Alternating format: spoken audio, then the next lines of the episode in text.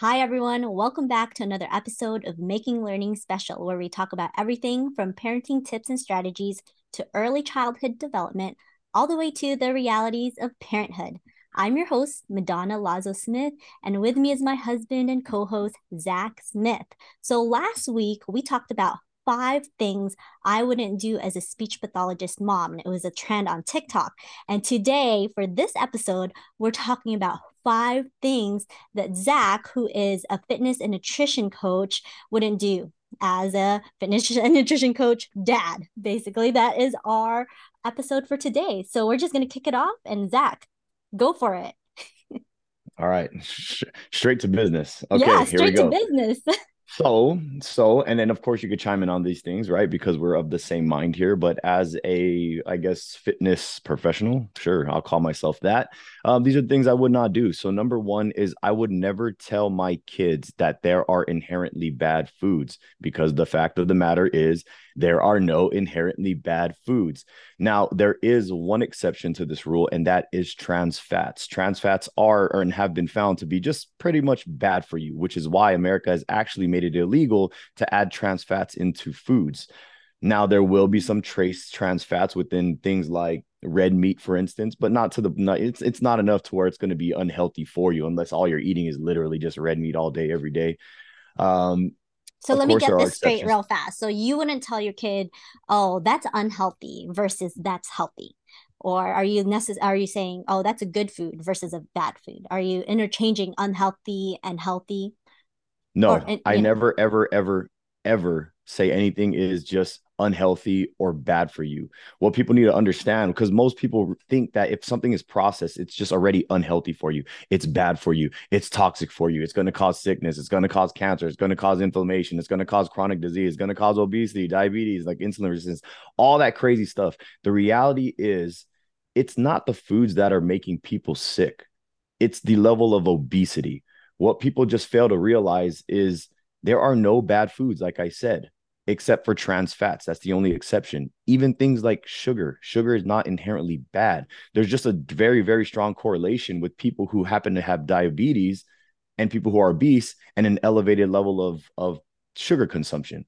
That's really all it is. But sugar in itself, there are absolutely zero studies, literally zero studies saying that sugar causes obesity. Sugar causes insulin resistance or type 2 diabetes. That is just not the case. People have taken the scientific literature out of context and pick and chose like little sentences that kind of that kind of uh, promote their agenda. And you'll usually find that people who say these things and, and take the literature out of context usually have something to sell. The bottom line is, though, there are no inherently bad foods. So the way that I describe it to ACE is there's less nutritious foods and more nutritious foods, period. because like, yeah, every single food, if, mm-hmm. it, if it provides energy to your body, meaning it contains calories, it is food.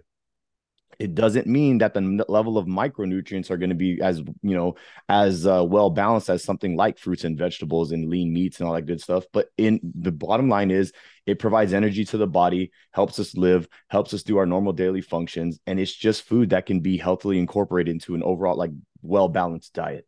Yeah, so and I think there, to to go along with this too is that um for example recently ace is all like oh i um let's look at the pantry and he wanted chocolate for breakfast right and right. I would I would tell him, oh, um, this isn't as nutritious as this, um, as if we eat some granola or some fruits for breakfast. You know, fruits with milk and things like that, versus having chocolate. That might make your belly hurt in the morning. Yes, it's mm-hmm. food, but not as nutritious as if you have um, other things for breakfast. Right?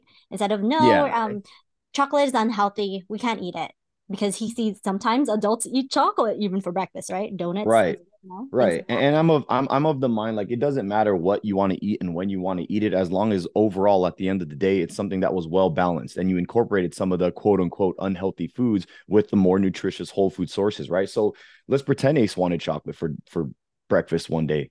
Sure. I don't I honestly don't care. I don't mind. But the but what's gonna happen later on is in the day is what is he gonna have? He's going to have primarily whole food sources that's going to nourish his body to a better extent than chocolate would. Mm-hmm. Or he can front load it and have a healthy, balanced breakfast and lunch and snacks and all the good stuff. And maybe later he can have the chocolate. Now, I'm not saying that has to be something that happens every day, but the point is you can mix and match it and do it however the heck you want. Because honestly speaking, is breakfast uh, is you know how they say breakfast is the most most important meal? Sure, it can be for if that's what you want it to be, or you can just forego it. Like people do intermittent fasting all the time. Can you have dessert after dinner? Sure. Can you have it before? Yes you can literally do whatever you want, however you want, as long as in general, you're maintaining a healthy weight and you're having a good balance of the more nutritious foods and the less nutritious foods. That's really what it's all about. A lot of people put a lot of hard rules on what needs to be done. It needs to be done this way, it needs to be done that way. It doesn't. It really doesn't. As long as overall he's having a healthy, balanced diet, I don't care what he eats and when. I mm-hmm. really don't. Now, we try to make him prioritize the whole food sources first because we want to make sure that he's getting the micronutrients and you know the vitamins and minerals. That's what I mean when I say micronutrients within his diet. Yeah. And as long as he has that, he can have the treats. He can have the treats. But the bottom line, like I said, number one is teach him that there are bad foods. That is something that I see so many people do. And if you want to talk about the whole, oh, I have a bad relationship with food, blah, blah, blah. When you tell somebody that something is bad, yet they really, really love it, like food psychology one psychology yes they're, exactly. they're naturally going to just be thinking about that all day every day. And then what happens when you restrict them from it for far too long they're going to just be focusing on it to the point for like that when they get their hands on it they're going to overcompensate they're going to overdo it they're going to overconsume because they were so restricted. So th- this is a whole other topic when it comes to restrictive dieting but uh, and that's not what this podcast is about. But just in general this is where these kinds of beliefs stem from whatever it is, the knowledge that you pass on to your kids. So if you tell them that these things are bad and you stay away from it, and you can't have this, naturally they're going to want that all day, every day. So if you're able to incorporate a little bit of that every day or every few days or once a week or whatever it is the regimen is that you put together, that's part of an overall healthy, balanced diet so that your kid doesn't feel like they need to just snag it and steal it whenever like whenever no one's looking or something crazy like that, if that if that makes sense. Yeah. And just to go with that, because uh, in this podcast, we're all about maximizing your child's development. And right. that's why we're talking about this because it does carry on as they're older as well, right? We don't know it, but the habits that we have, it's so ingrained ingrained in us, but we don't know all the things that we've gone through when we were younger that might have gone into our subconscious thought and that we're portraying now that we're older, right? So these are some of the yeah. things that are happening even when um, we're talking about nutrition and health and fitness with our children, right?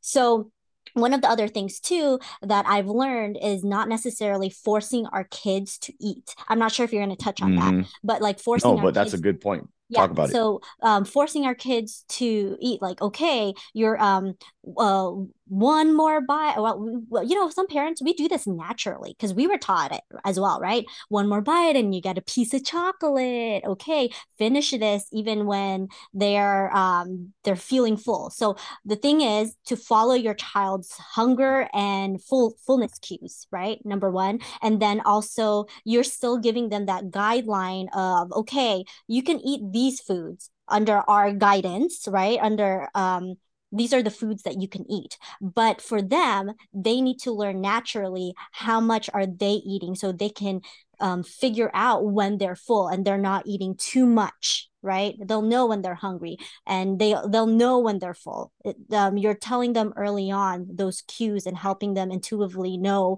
when they're um, feeling those. So not yep. necessarily forcing your kids to finish their whole plate. I know even culturally, even um, you know, uh, we're used to that. Where like, oh, there's one more piece or three more bites left, but I'm just so full. But you're so accustomed to finishing your food. So yeah. that's part of um, what we've learned and what we've um, grown up to. Uh, to it's a habit, right? Yep. So we want to start yep. building these healthy habits in our kids and knowing when you're full, you're full. When you're hungry, okay, then eat. But we are in control of what they're eating at the moment, not necessarily you're hungry, you're going to go eat gummy bears, right? Yeah, no, I'm actually glad that you brought that up because lear- learning to understand and listen to your hunger cues is actually a skill nowadays. It's kind of crazy. Yeah. I mean, if it wasn't a skill, then you know, three fourths of Americans wouldn't be obese or overweight, right? um, over the age of 20. Mm-hmm. And for kids, I believe it's about 20%. So every one in five kids is obese or overweight. Um, reason being is, of course, as a culture, as you know, and that it might not be for everybody, but at least in like the Asian culture, they say, you know, don't take your food for granted, don't play with your food, make sure you eat all of the food on your plate because they come from a place where it's a developing nation, third world nation, wherever you want to call it, where food is scarce, money is scarce, right? So it comes from a certain culture and a certain kind of mindset, and that's something that we we've adopted as we grew up because that's what we were taught, right? Mm-hmm. We were mm-hmm. taught to stuff ourselves even though we weren't full.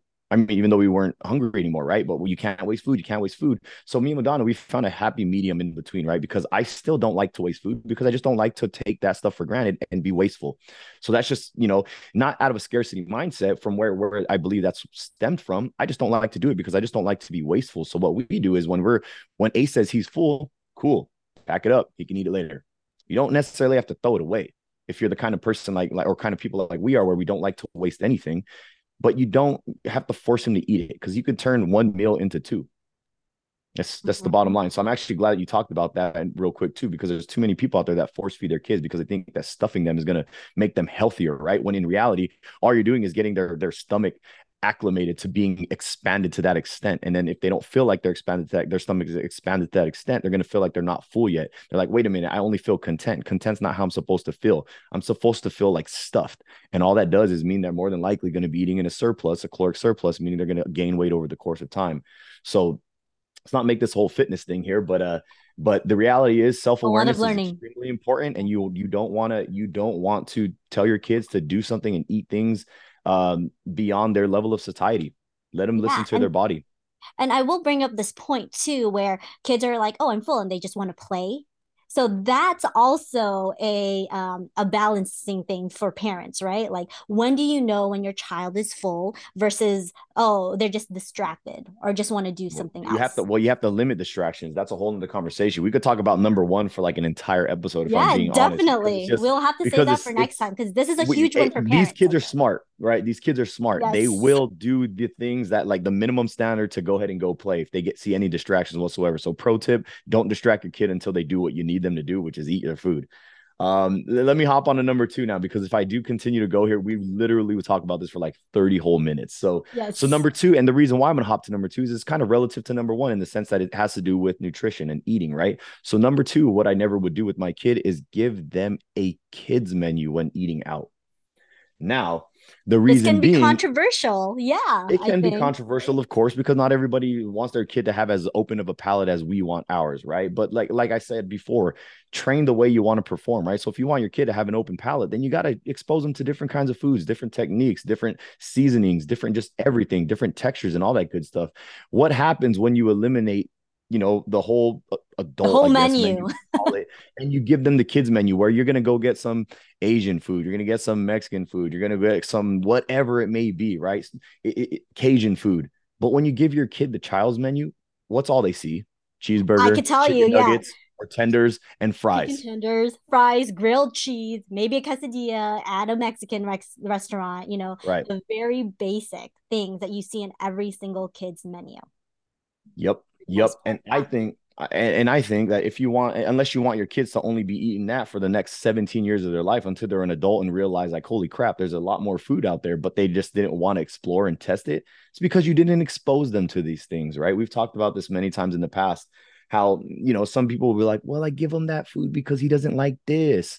Madonna, you could take it away in regards to how many times you have to, you know, expose a child to something before they're even willing to consider it. If you want to you know care to explain to the listeners here why just giving up after one try is is is not the smart approach yeah, and research shows that usually as parents or even uh, you know caregivers, let's just say that you give a child um, food and you um, you give it to them a certain amount of times, maybe about three to eight times, and you're like, you know what, they really don't like this food. I'm not going to expose it to them. But in reality, what research actually shows is that you have to show it to them around 15 plus times for them to actually start accepting the food not necessarily even just take a bite of it but accepting it meaning be, having it near their plate it. having a little mm. maybe little nibble of it right or um, touching it and things like that so it, you actually have to expose it to them frequently, consistently, often. It's a persistence. So it's not necessarily okay, three to eight times seems like a lot of times to expose a child to food, but you need to double that if you want your child to um, be comfortable with this certain food that you want them to try. A lot yeah. of consistency and repetition. Yeah. Yep. So that's where my number two comes from. It's just not giving up on trying to give your kids the foods that you want them to eat because you know it's going to serve them to a greater extent than something else, all because they say no. Because in reality, it's not really no. It's just more like not right now is really what it is. But when you when you just give them the kids menu, so just to to kind of explain why it's the kids menu thing, it's because you're conditioning them to just gravitate towards the same things all the time. And when you funnel them in like that, they don't want to try anything new because you're we're limiting them we're, basically. You don't know you are because them. you want to be you have them be comfortable right? You want them Correct. to eat what they um they're comfortable with um what you know they'll eat but in reality you are and, and it goes back to people wanting their kids to just be stuffed and eat a ton because they think that's what's very very important for them right? And of course yeah you want mm-hmm. them to eat adequate amounts of food but not at the not at the sacrifice of giving up everything else. Now all you're going to eat is brown fried foods right? That that that's really what that is. So number two just feed your kid a variety of foods and don't limit them because if you limit them, they're just going to stay limited and they're going to not want to try different things, right? Like our nanny, for instance, she talks about how her kid, her her boyfriend was raised in a way, and now he's 21 years old and he eats like a child, right? Macaroni and cheese and chicken tenders and fries. So he wasn't exposed to a lot of different foods, and guess what? He grew accustomed to that, and that became his new norm, and that was just the, his reality. She's like, "Yep, I like this. I grew up on this. That stuff makes me happy, makes me feel good. So uh, that's all. I don't need anything else." So let's not do that. Let's open up their palates and have them explore different kinds of foods because it is going to be in your best interest, depending on where you are. Because sometimes you don't get to control what kind of foods around you. So make sure that you help your kids to explore different types of flavors and textures and all that good stuff. So when you are under in a place where you don't necessarily get to choose what they get to eat because there's already a preset menu, they're not going to starve and you're going to have to like, ah, I have to go to McDonald's really fast and go out of your way, right? That's very, very inconvenient. So that is my number two. Now, number three, of course, we got to throw in a little bit of physical activity here. So the third thing that I would not do as a fitness and nutrition coach parent is allow my kid to sit all day being inactive and unproductive.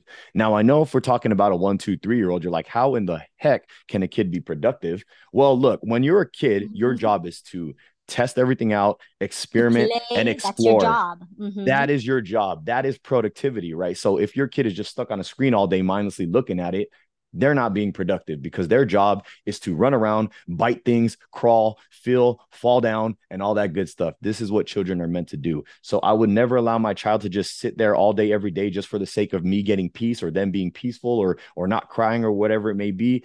Kids need to run around and explore and fall down. They need to get dirty. Sometimes they need to bleed. That's just the reality of raising tough little kids who are doing what's right so that they could develop not only mentally, but physically as well. So I'm not saying it does, you have to keep your kid off of a screen all day, every day, because the reality is this is their future and technology is going to be a big part. Yes. But there has to be a certain level of balance that makes sense. They can't be on a screen for eight hours for every 10 minutes outside. Let them be kids kids need to be kids kids aren't meant to be on screens all the time. I, I have talked to parents before who are like, my kid loves this Dora the Explorer show. My kid loves this. I'm like, your kid's like nine months. Your kid doesn't know what the heck they're watching. They just hear noises and flashy sounds. That is being unproductive for a child. They yeah. can't even interpret or comprehend what they see. They just know that it looks attractive because it's flashing lights. That would be un- being unproductive as a child when a kid is nine, 10 months or so, they're supposed to be crawling and feeling around and putting gross stuff in their mouth. Yes, like it's the, actually like a chair I, of a table or something. Yeah, you know what? Um, what I've um noticed as an early intervention is as speech pathologist working with the pediatric population, and I've done in-home um, services, is that some kids who don't have that experience where they're able to crawl around and actually put things in their mouth because that's part of development. Is that yeah. some kids later on when um when you know, of course, you have to think of safety and um, if right. it's dirty and things like that. Of course. But put naturally put things in their mouth because that's the way that they're exploring. And i um, often see like parents say oh don't put that in your mouth or take it away. And sure enough a couple years later where when they're supposed to pass that stage already of not having to put things in their mouth they are still putting things in their mouth because they didn't have that when they were younger. They're still exploring. They need to be able to um, they need that right? They need that sensation or that sensory input because they didn't have it when they're younger. And I see two to three year olds or um, yeah, three year olds who are still putting things in their mouth because they mm-hmm. didn't have that when they were younger and then also um, going back to when i was uh, doing therapy at in homes i often see families with kids and i'm sure they um they did not know this right but with a family sometimes they keep their kids in the playpen or their playpen is small too small where kids can't really explore or they're right. always just in that small confined space that they are um their physical um, skills, for example, are limited, or they just have other delays because they didn't have that experience. I had a little girl um, who was grandma didn't know right? The little girl was um, being taken care of grandma who grandma was taking care of like maybe four other kids. So this little baby she was in her car seat the whole day basically mm. seat the whole day, or she would be in a high chair when grandma was feeding her. And grandma had, of course, she um she loved her her grandchild, but she just didn't know that she needed this. Um, she needed opportunities to crawl and to move yeah. around because she had other kids and other toddlers running around that she needed to care for. So. Mm.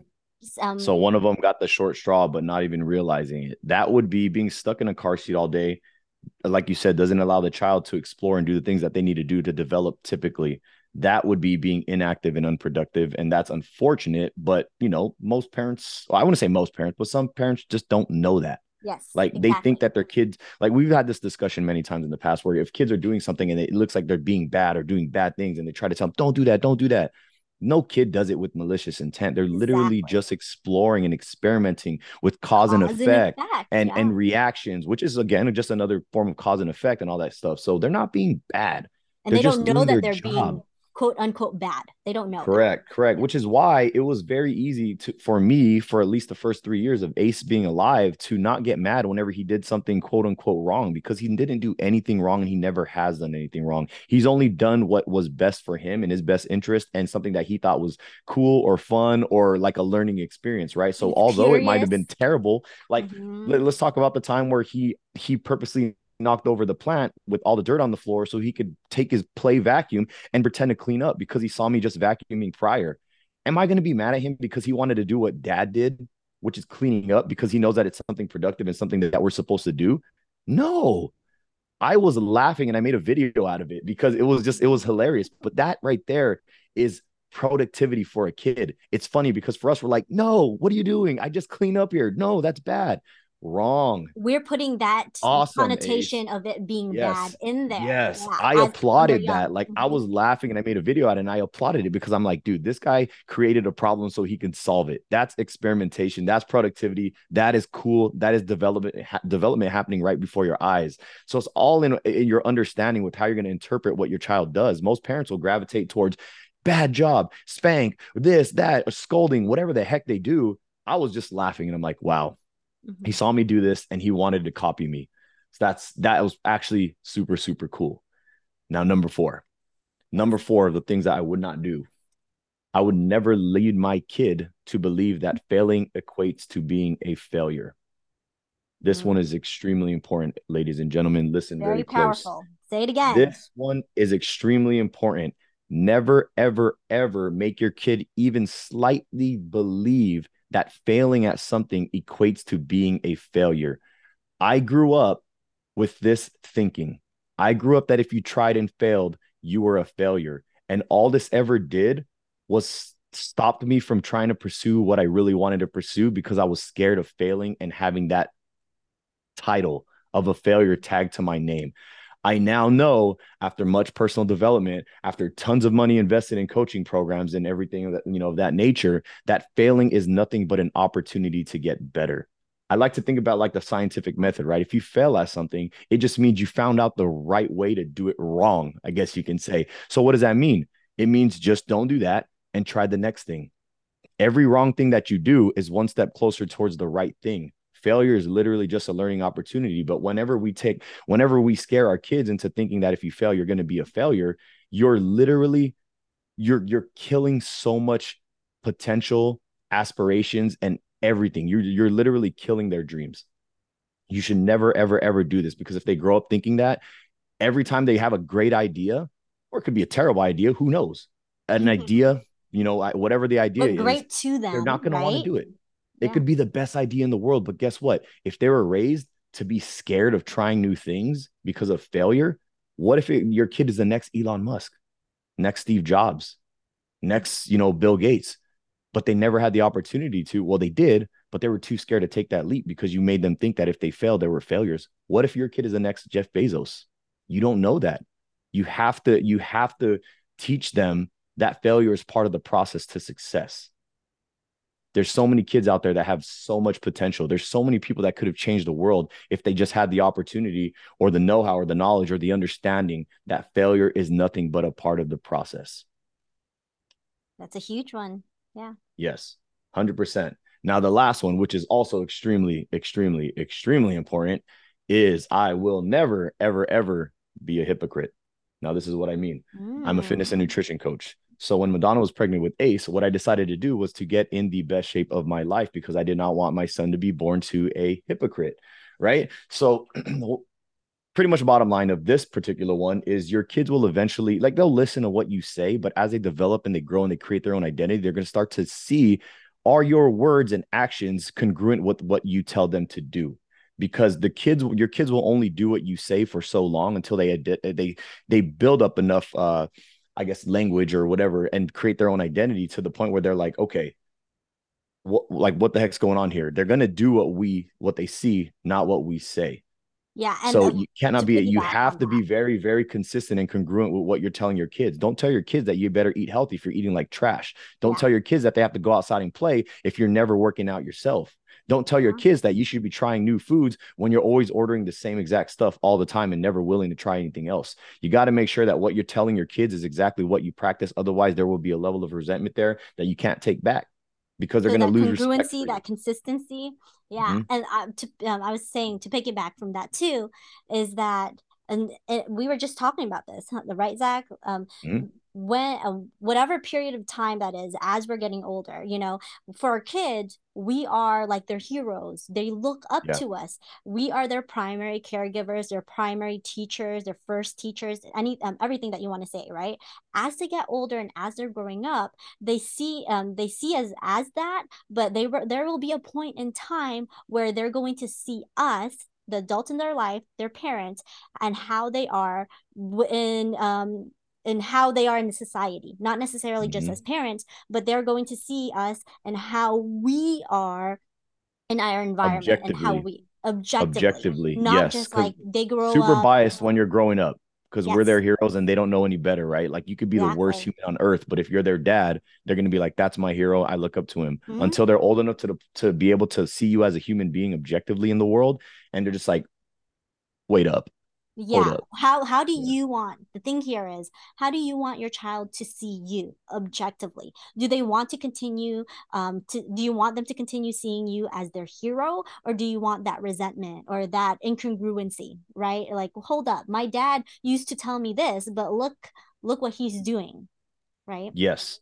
Yes. And that that goes back to why I got in the best shape of my life, right? Because I want Ace to grow up to be a healthy young man right? And then a healthy adult. And then to teach his kids to do exactly the same. Why? Because the scientific literature is very clear that when you are healthier, you live a longer, longer, higher quality of life. Period. So why would I not want to maximize my kids' opportunity to live the best life possible, considering we only got one on earth, right? You got one body, so treat it with the respect it deserves. So you cannot be a hypocrite, man. You have to make sure that I mean, kids are just an extension of who we are. But every single human being who has a kid I'm sure this is true for everybody. Your goal is to create pretty much another you, but better. Yes. That is the goal. That is the goal. And if you're being a hypocrite, if you're being the dad that's just overweight and and obese and can't even hardly breathe, walking up a flight of stairs, eating Doritos on the sideline, telling your kids to run a few more laps because they need to, you know, participate and do better in, in sports.